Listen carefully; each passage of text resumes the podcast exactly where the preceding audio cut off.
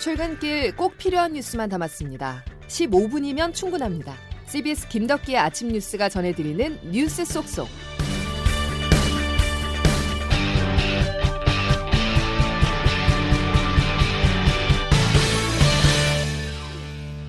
여러분 안녕하십니까? 7월 5일 김덕기 아침 뉴스입니다. 코로나에게 주말은 없습니다. 올해 처음으로 토요일 기준 신규 확진자 수가 700명을 넘었는데요.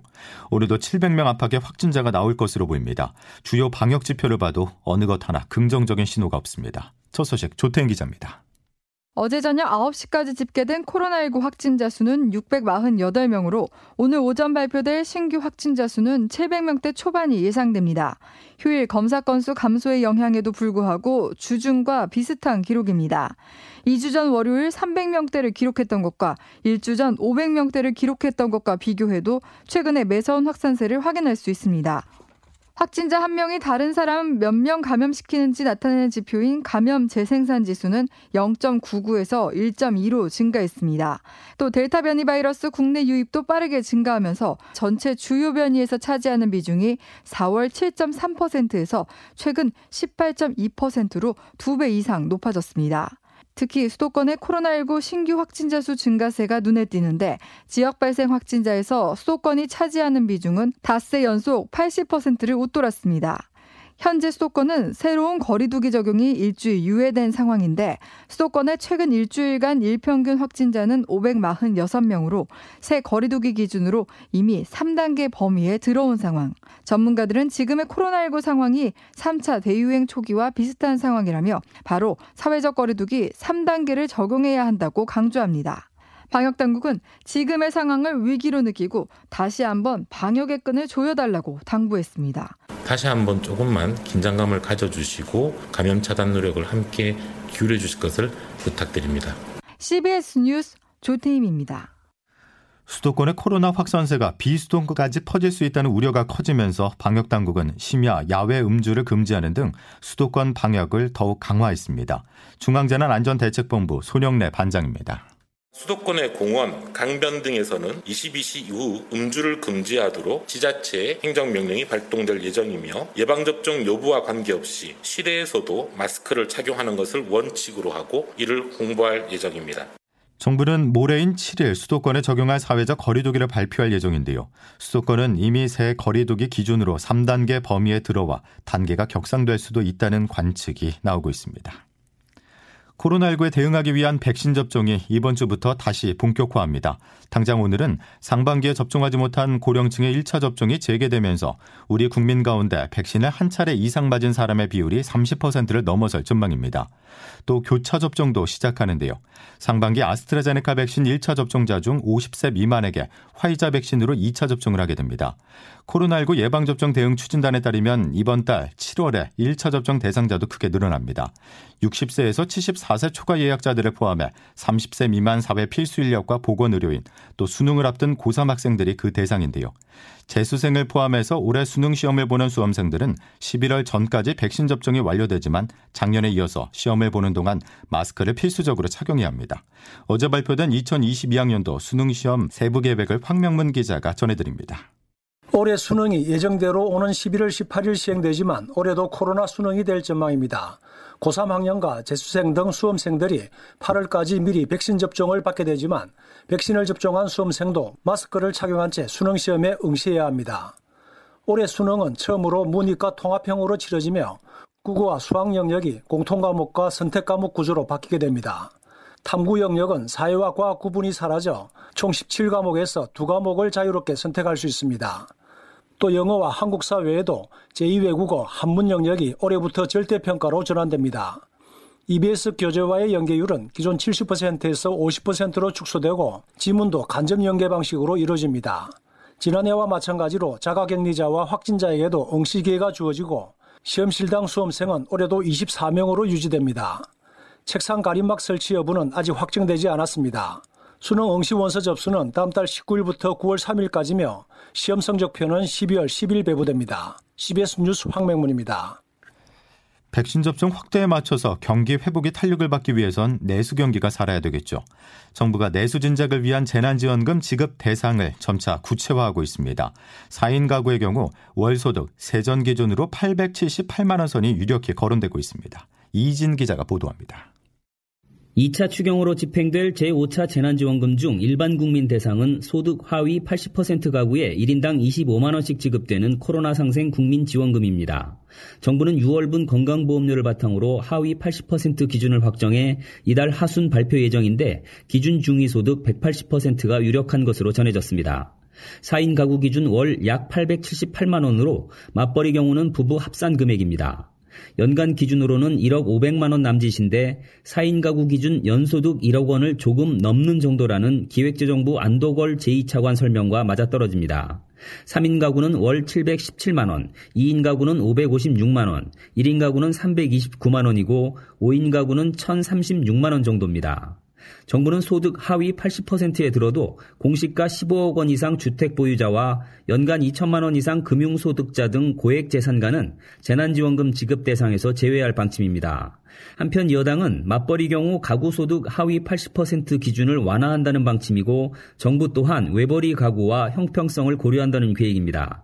이에 따라 맞벌이 가구는 소득 하위 80% 기준선을 다소 넘더라도 재난지원금을 받을 수 있을 전망입니다. CBS 뉴스 이희진입니다. 문재인 정부 들어서 25번의 부동산 대책이 나왔지만 지금까지는 집값 상승을 막지 못했습니다. 올해 상반기에만 수도권 아파트값이 13% 올랐는데요. 이는 19년 만에 가장 크게 상승한 것입니다. 고무성 기자입니다.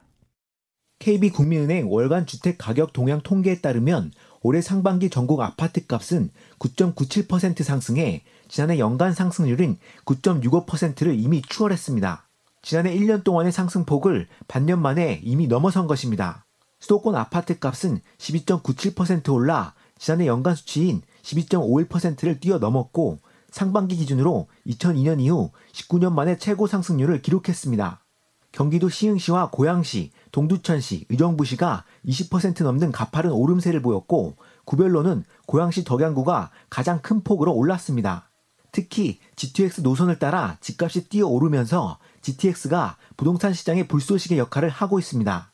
지난해 새 임대차법 시행 이후 급등세를 이어가고 있는 전세값은 10년 만에 최고 수준으로 상승했습니다. 상반기 전국 아파트 전세값은 5%, 수도권은 7% 넘게 올라 전세 대란기로 불린 2011년 이후 가장 높은 수준을 기록했습니다. CBS 뉴스 고무성입니다. 정치권 소식으로 넘어가겠습니다. 더불어민주당 대선 경선 후보들이 대통령이 되기 위해서 국민 면접을 받습니다. 면접관들은 예상보다 센 질문을 던지면서 후보들을 압박했는데요. 결과는 어땠을까요? 장규석 기자가 정리했습니다. 더불어민주당 예비경선 2차 국민 면접. 조국 전 법무부 장관을 강하게 비판한 조국 흑서의 저자 김경률 회계사까지 면접관으로 거론될 정도로 강한 검증이 예고됐습니다. 예상대로 송곳 질문이 이어졌습니다. 미스터 쓴소리로 불리는 김혜영 전 최고위원.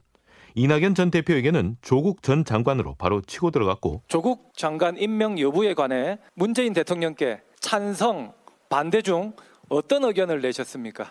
안 하셨으면 좋겠다는 의견을 드렸었습니다. 이재명 지사에게는 가장 아픈 부분인 여배우 스캔들 의혹과 형수 욕설 논란을 거론했습니다. 형수 욕설 논란, 여배우 스캔들 등 사생활에 관한 논란이 많습니다. 이 부분은 어떻게 생각하십니까?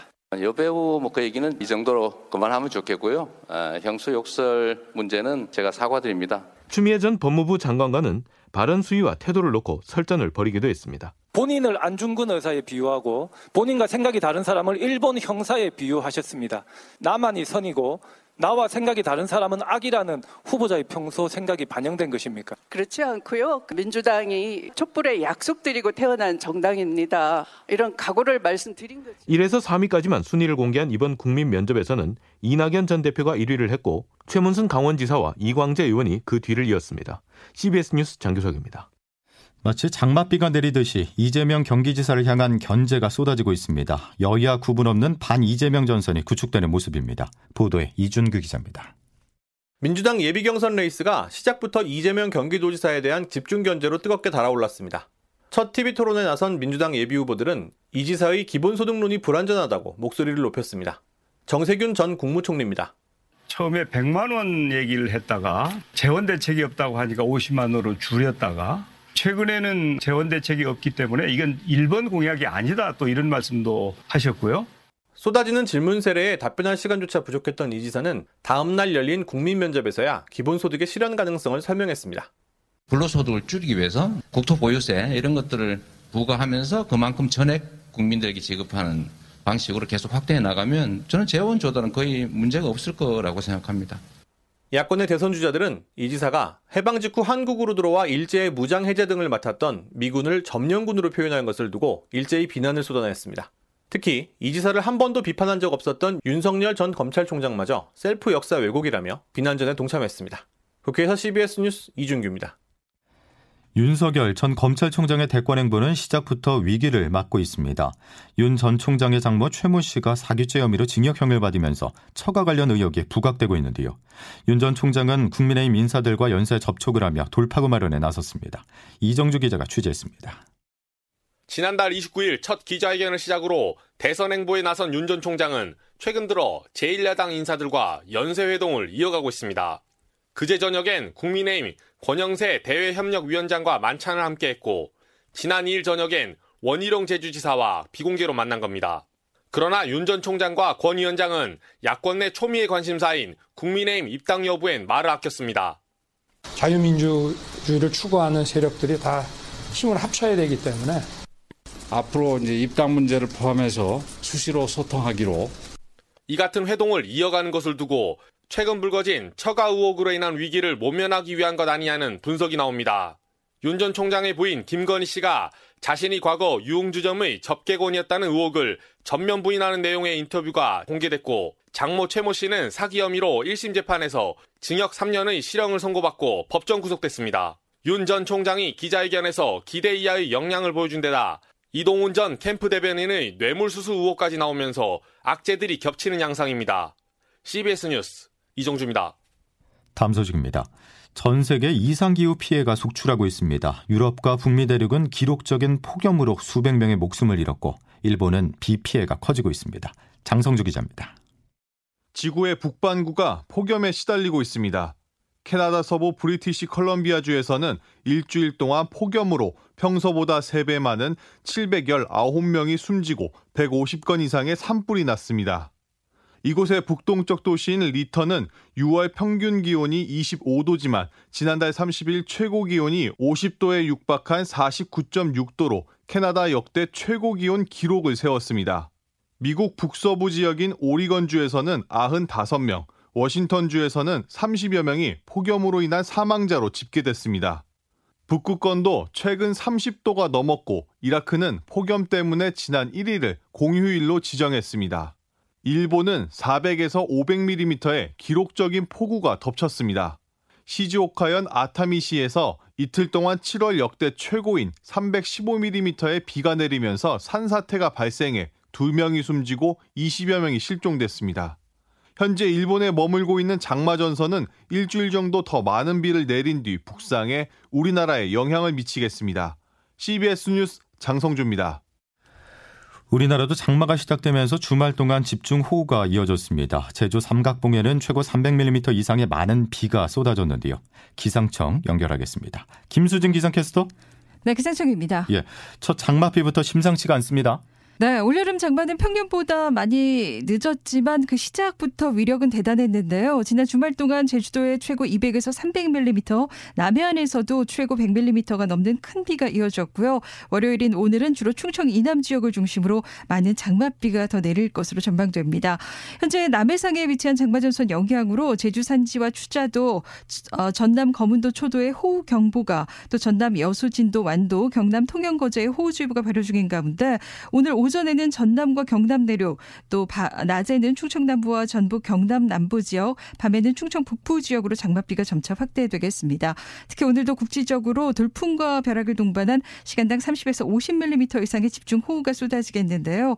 내일까지 전남, 경남, 남해안, 지리산 부근에 70에서 150, 전남 해안에 최고 200mm 이상의 큰 비가 예상되고 그밖에 남부에 30에서 80, 전북 남부에 최고 100mm 이상, 충청 남부, 경북 북부, 제주도에 20에서 60, 강원 강원 남부와 충청 북부에 5에서 20mm 안팎의 비가 이어지겠습니다. 예.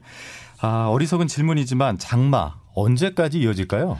네, 일단 이번 주에는 장마 전선이 계속 오르락 내리락 하면서 전국에 많은 장맛비를 뿌릴 것으로 보이고요. 보통 평년대로라면 7월 하순에 장마가 끝나는 경우가 많습니다만 이번 장마가 평년보다 많이 늦게 시작한 만큼 올여름 장마 기간은 더욱더 변수가 클 것으로 예상을 하고 있습니다. 이후 발표되는 기상 정보를 계속 참고하시는 것이 좋겠습니다. 지금까지 날씨였습니다.